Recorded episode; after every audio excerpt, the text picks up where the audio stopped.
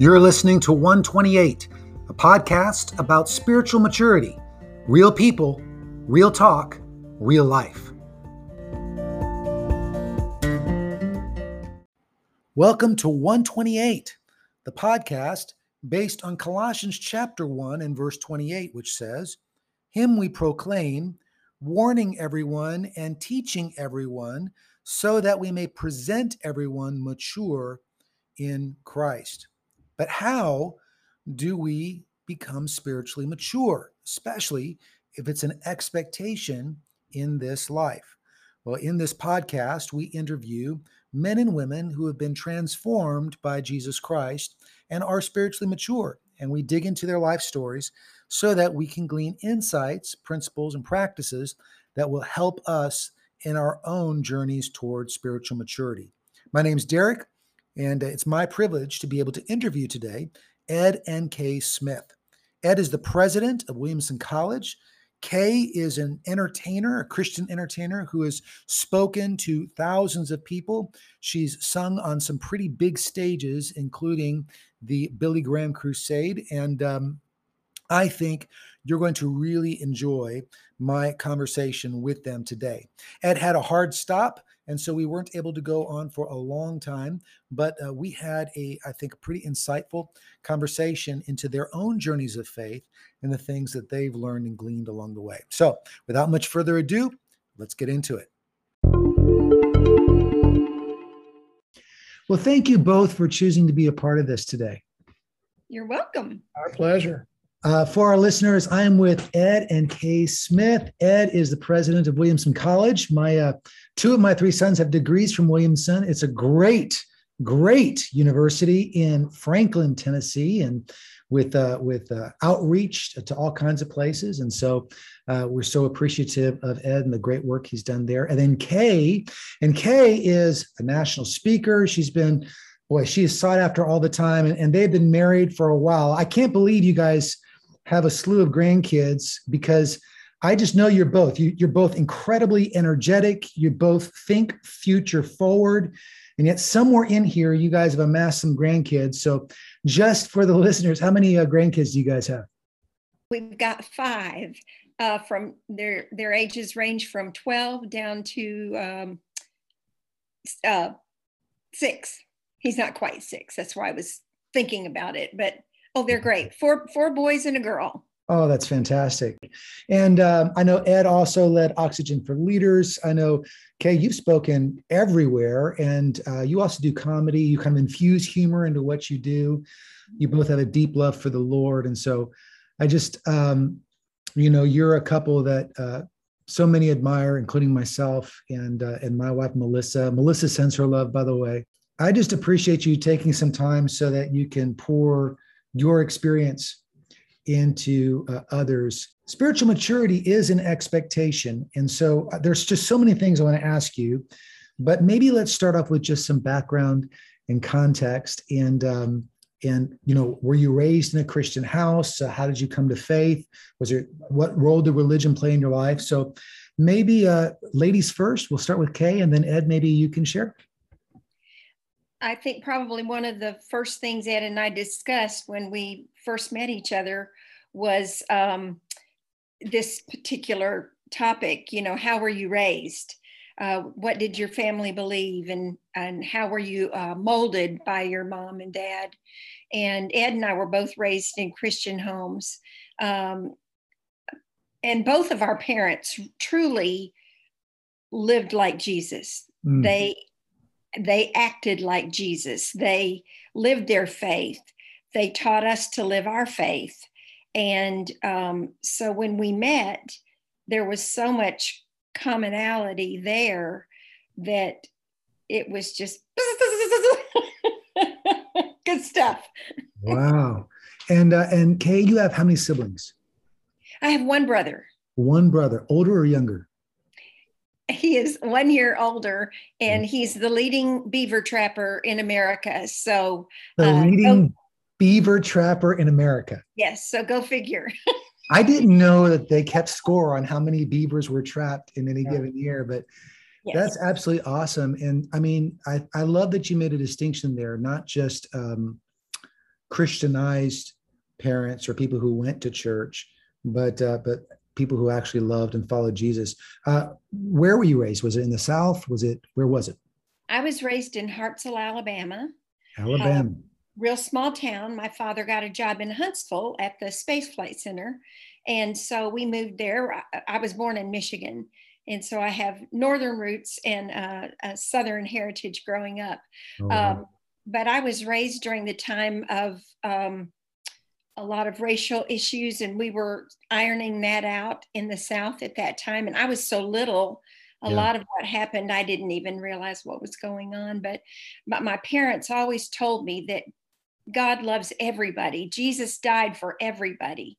And um, so, and they lived that out by, I can remember going to the projects and taking people food and clothes and hauling kids to vacation Bible school and things like that. So uh, those really impacted my my life and my my character. Mm-hmm. Um, what Just I seeing that modeled and being a part of it. Mm-hmm. You mentioned some great things that I grew up with, certainly vacation Bible school and other uh, phrases like that. How, um, you know, I had a seminary professor who once said that salvation is a little bit like the Mississippi River, that for some people, they jumped across the Mississippi and boy, they can mark date and time different on one side than they were on the other side. There's other places where the Mississippi River is pretty wide and you go across it, but once you're on the other side, you absolutely know you're on that side. And so some people's uh, testimonies tend to be, man, I can't pin it down, uh, but I absolutely belong to Jesus in this kind of time frame, and that was settled. For other people, they're like, no, I can tell you the date, the time, the hour, and I can tell you that things changed ever since. What's what's your uh, your your I guess conversion? Uh, I story? remember as a small child, I believe I was nine years old, and I always always had the joy of the Lord in me. It was like I did jump in at the deep end, and and God was there and I have sensed and felt his presence and guidance in my life. I felt like I had a re- real early calling in my life to be an entertainer. Uh, my mother said she, at six years old, she used to pull me out of uh, Fowler's drugstore and I'd say, I can sing one more song. I, I have one more song I can do for you, you know. And, um, but a lot of joy in my household. And I know that contributed and a lot so much love. I know that contributed to affirming the love of god and the joy of the lord in my heart and my life. Mm. and um, then as i grew I, I you know i came to know different things about the lord but i personally did not have a rebellion time. It, there was no need for it. We were having fun at my house and um, I had I went to Christian college and met wonderful friends that I'm still close to today. Where was that? Where'd you go? Uh, Samford University in Birmingham, Alabama. Hey, that's a beautiful campus. It is a beautiful campus. yeah. And then, you know, when Ed and I met in our late 20s, um, it was just so wonderful to realize that God had saved somebody for me that had had a very similar upbringing and similar um, love for the Lord. So that was just marvelous. Mm. Let's uh, kind of go to the other side of the tracks here now. So, Ed, you were raised in a similar way.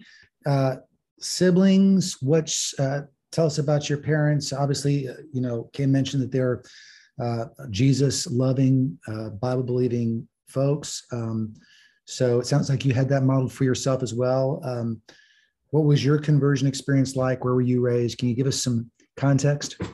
I'm sure can. I I uh, have grown up in the church um, since the cradle, and um, I had a conversion salvation experience at age nine, hmm.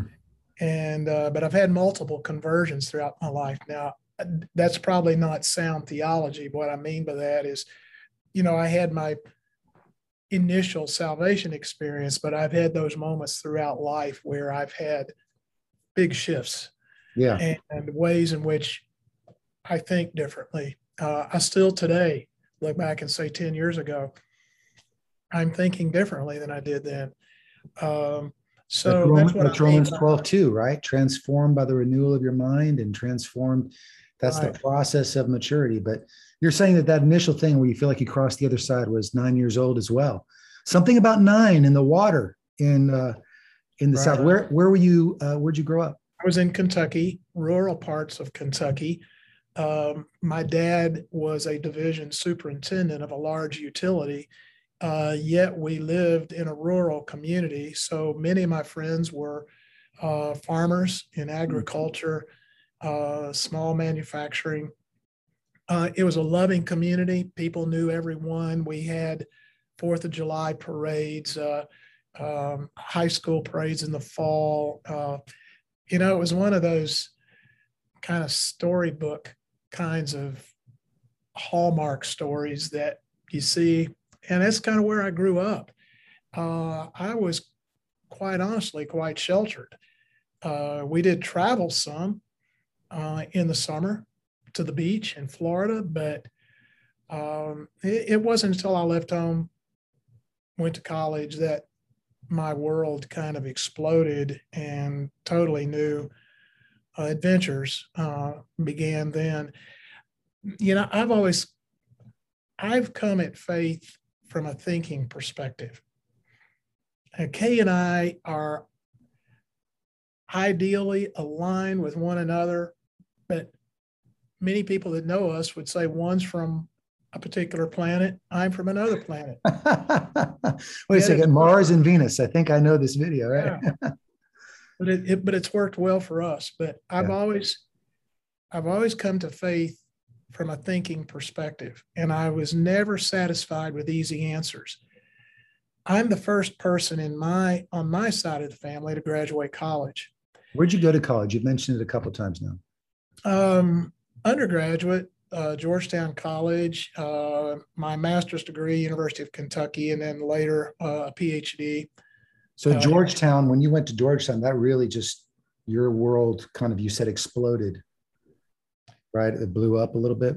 Uh, it did, especially with a class that I took in Europe. Uh, I was with a professor who dramatically impacted my life that year. And so when we went to Europe and I was in a variety of different countries, uh, especially behind the Berlin Wall, met with the US ambassador to East Berlin, Hmm. not only in his office, but in his home. And it was at Checkpoint Charlie watching the guards in the tower uh, there at, at the wall. You know, suddenly this little kid, this young kid who was so wet behind the ears from Kentucky was thrust into the world. Hmm. And my life forever changed at that point. Um, my dad, who dropped out of school in the eighth grade in order, it was during the Great Depression, in order to just work and make money for the family. My dad is the first person that ever taught me what the Reformation was Wow. taught me who Martin Luther was. Uh, he was the first that taught me Ephesians 2 8 and 9. For by grace are you saved through faith. He also exposed me to 1 Peter 3 15. And while my dad seldom marked up his Bible, and it was used a lot, but he he was of a generation that you just don't write in your Bible. There was one verse that he underlined, and I've got his Bible at home today. 1 Peter 3:15 be prepared to give an answer for the hope that is in you and do so with all gentleness and respect. Hmm. And for the people that knew my dad, he was a gentleman. Uh, He was a person who gave respect to a lot of people, but he believed in understanding understanding your faith. And that enabled me to to walk through some rough patches in life Hmm. especially in academia when I was exposed to some thinking that wasn't necessarily biblical. Um, all along the way, I've been able to carry that with me, whether it's in the classroom or in the marketplace. And it goes back to a father who didn't even have a high school education who taught me how to think. Yeah, wow, that's what an incredible story of someone's wisdom. I think so often we confuse intellect with wisdom, and really, ideally, you want both. So, uh, you guys met in your late twenties. Where did you meet? How did you meet? Uh, how did the Ed and Kay saga begin? That how did how did the two planetary kind of gravitational pulls collide?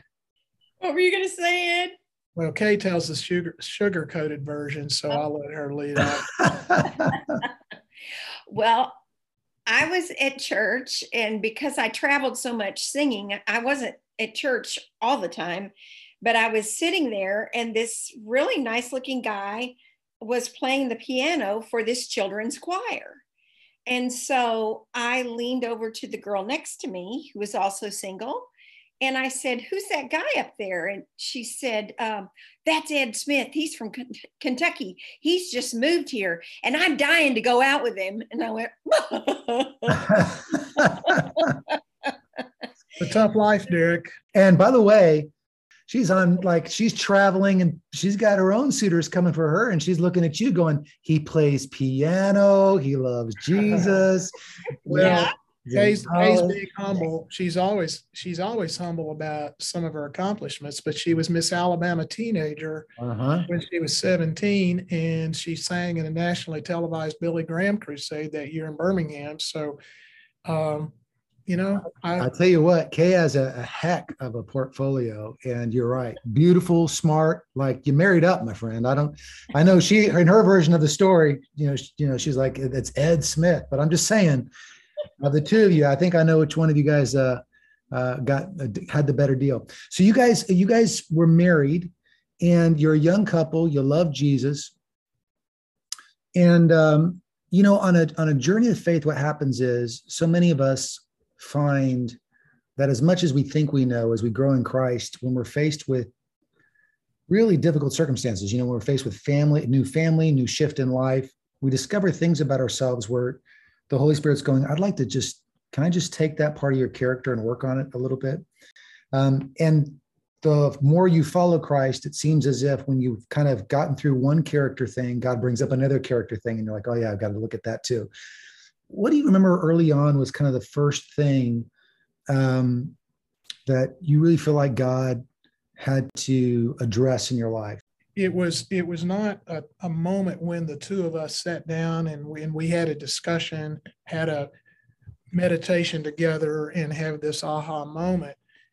It was over time, Derek. Uh, around here at the college, I often refer to Jesus and Zacchaeus, and how Jesus dared go home with Zacchaeus for lunch. And of course, we know how that story ended. Zacchaeus' life was just dramatically changed because of his encounter with Jesus. I observed my wife running to a variety of Zacchaeuses in our world. Mm. And Kay has never been one to uh, uh, stand aside and not go to any person and just love on them. And she she has some amazing stories down through the years how God has just at that moment said, speak or smile or step out, dare to befriend this person. Um, I learned from that. I watched her and how she did that over the years. And I'm ashamed to say that for many years, I was not running toward the Zacchaeus. Mm. I was probably standing on the sidelines saying, danger. Um, can't go there because of the bad influence that might be there. And, uh, you know, so when I mentioned multiple conversions a while ago, a conversion along the way for me was, you know what, forget what people might think, forget that they might suggest that Ed is guilty by association. Go and be willing to be a friend to anybody, regardless of their perspective, their worldview, uh, whether they're in the faith or not in the faith. Um, just go and be obedient to the Spirit. And so there's a lot of freedom in that. Mm. Uh, to get to that point where you're only obedient to one, an audience of one. And when that spirit says go, do it. And so Kay has been really good at this all her life. And I only wish that this podcast had time for her to share a half dozen stories with you because they they're really um, moments of wow. How did I you? Have one, I have one about you, darling. He's my darling. That's what I call him. Um, yeah, listener, she's not talking about me. when we first married, he was in banking and um, Evan was a tiny baby, I think. But um, he came home from the bank, and I opened up the mail, and I think I'd gotten a check, an unexpected check for twenty five dollars, which you know that was that was good back then. Mm-hmm. Yeah. And um, so he he was brushing his teeth when I told him, and he quit brushing his teeth and he said, Oh my goodness, you're not going to believe what happened today. And you want to tell this story, Ed? Well, there was a elderly man, I'm going to guess that Mr. Baker was probably in his late 80s at the time, that came into the bank and he wanted to borrow $25. and I I did commercial deals. I could I could do 250,000 or 2 million easier than I could do $25, you know? Mm-hmm. And so here he was, he said, and I promise I will pay the bank back from our social security check when it arrives in two weeks. And we just need some money to, to make ends meet. Hmm. And I sat there, Derek, and I did what in the book of James says, well, Mr. Baker, you know, here's an organization down the street you can contact. Uh, why don't you remember that passage that says, go along and be filled, but you don't meet your brother's needs? And that bugged me all the way home that evening. Uh, the drive home, I was tormented about Mr. Baker and the need of he and his wife. So I walk into the house. We were getting ready to go out to dinner and then go to a movie.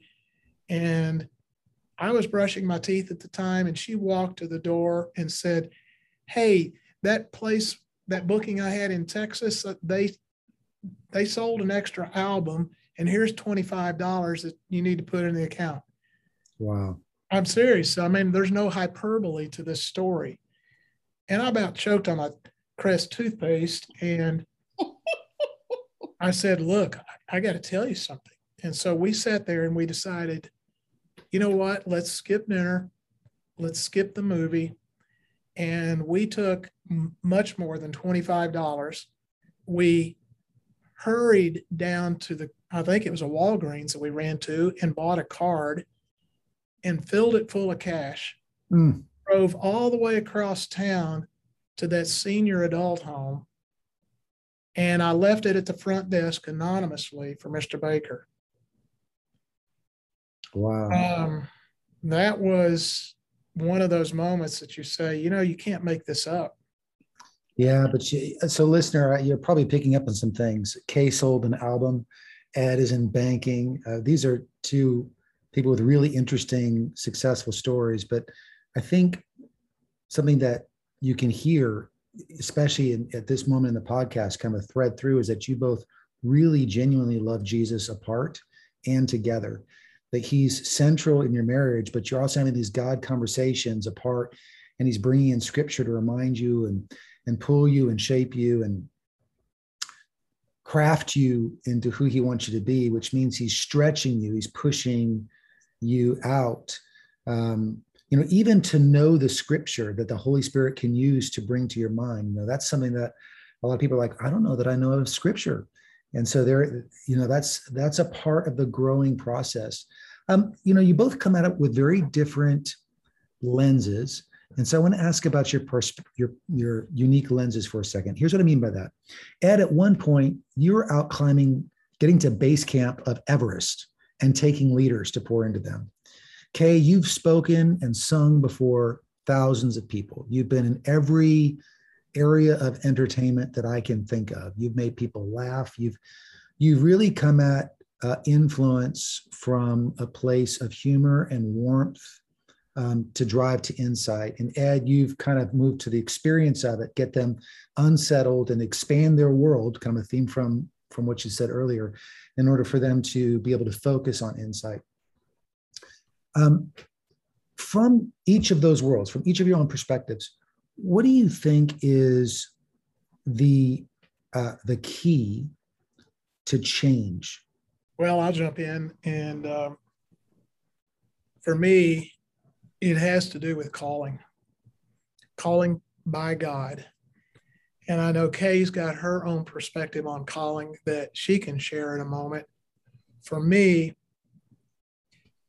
it didn't all begin to come together in my life until I learned that God wants to use me and call me um, in banking or whatever kind of work that I'm in, and my calling is just as high, just as lofty, or just as valid as the senior pastor in a pulpit. Mm.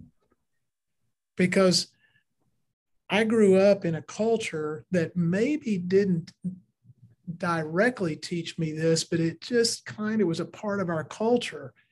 That when you think about being called by God, you, you think about being called into the pastorate or you're called into missions. Hmm. And I was tormented as a 17, 18 year old that I want to I want to really live life for God. I want to be all in, but I don't feel called as a preacher. Yeah. And the missions, the only kind of missions that I knew was what I'd heard at my church, the missionary stories, and most of those were in other parts of the world. And so here I am trying to make sense of calling. And it wasn't until later that I realized that God has a valid call on each and every person uh, who commits their life to Him. Mm. And you could be a car mechanic, you could be a school teacher, you could be a physician, or you might even be a pastor at a church. But there is a calling there that acts as that North Star. It, it's that gyroscope, so to speak, that keeps you so oriented. Uh, Derek, that's what enabled me to process change in my life. Mm. Because I'm not sure I could have made changes had it been me pulling myself up by the bootstraps and saying, by golly, today I'm going to go out here and I'm just going to change um, no matter what it takes. You know, it was only in submission. Mm. Uh, I mean, it's hard.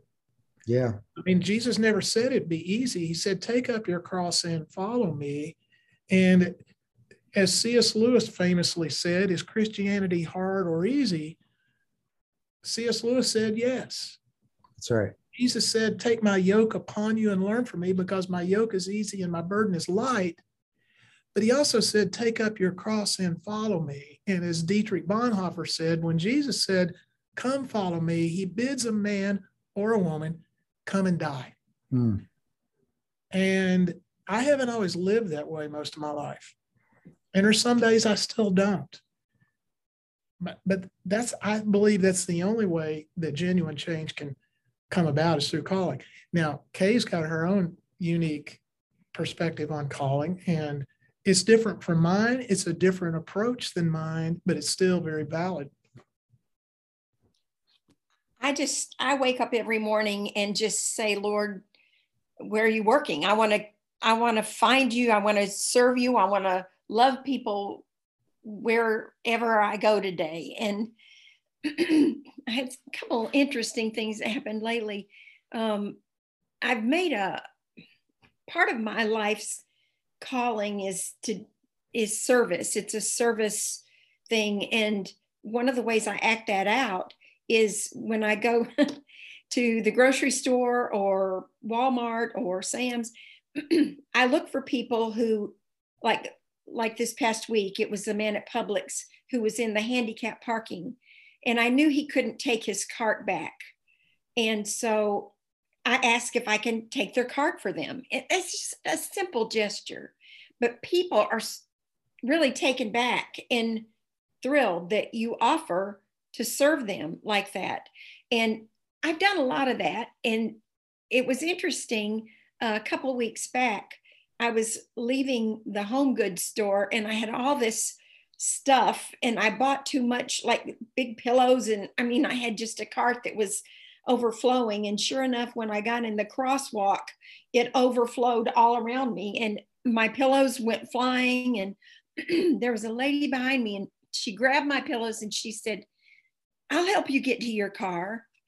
And I took a gulp because I know that I'm usually that person. But she was doing it for me. And I realized how wonderful it felt to be served just in a little tiny mm. way for somebody to say, I'm willing to help you. And then I had another thing, uh, like two days later, I went to Sam's and I was, I'd bought a bunch of stuff and I was trying to load my car and I got to this big, huge thing of water and it was very heavy. And there was a lady coming down toward me and she said, Oh, honey, honey, I'll help you with that. She said, That is so hard. I'll help you. There's no way you'll get that in your car without me, you know. and so she helped me get that water in the car and i just i just hugged her and i said thank you so much but you know that's a that's the, an example of a daily calling mm-hmm. and and realizing that we have the power every day wherever we go to make a difference in somebody's life to encourage somebody uh, to lift them up i have a friend who was in a uh, a store one day and these two women were fighting over fiddle faddle, which is caramel corn. And they were just, and she was right in the middle. And she said, All I could do was just pray, Lord, Lord, help them, help them get over this, you know. And she said it was crazy. And so finally, she got out to the parking lot and she saw one of the ladies that had been in this spat.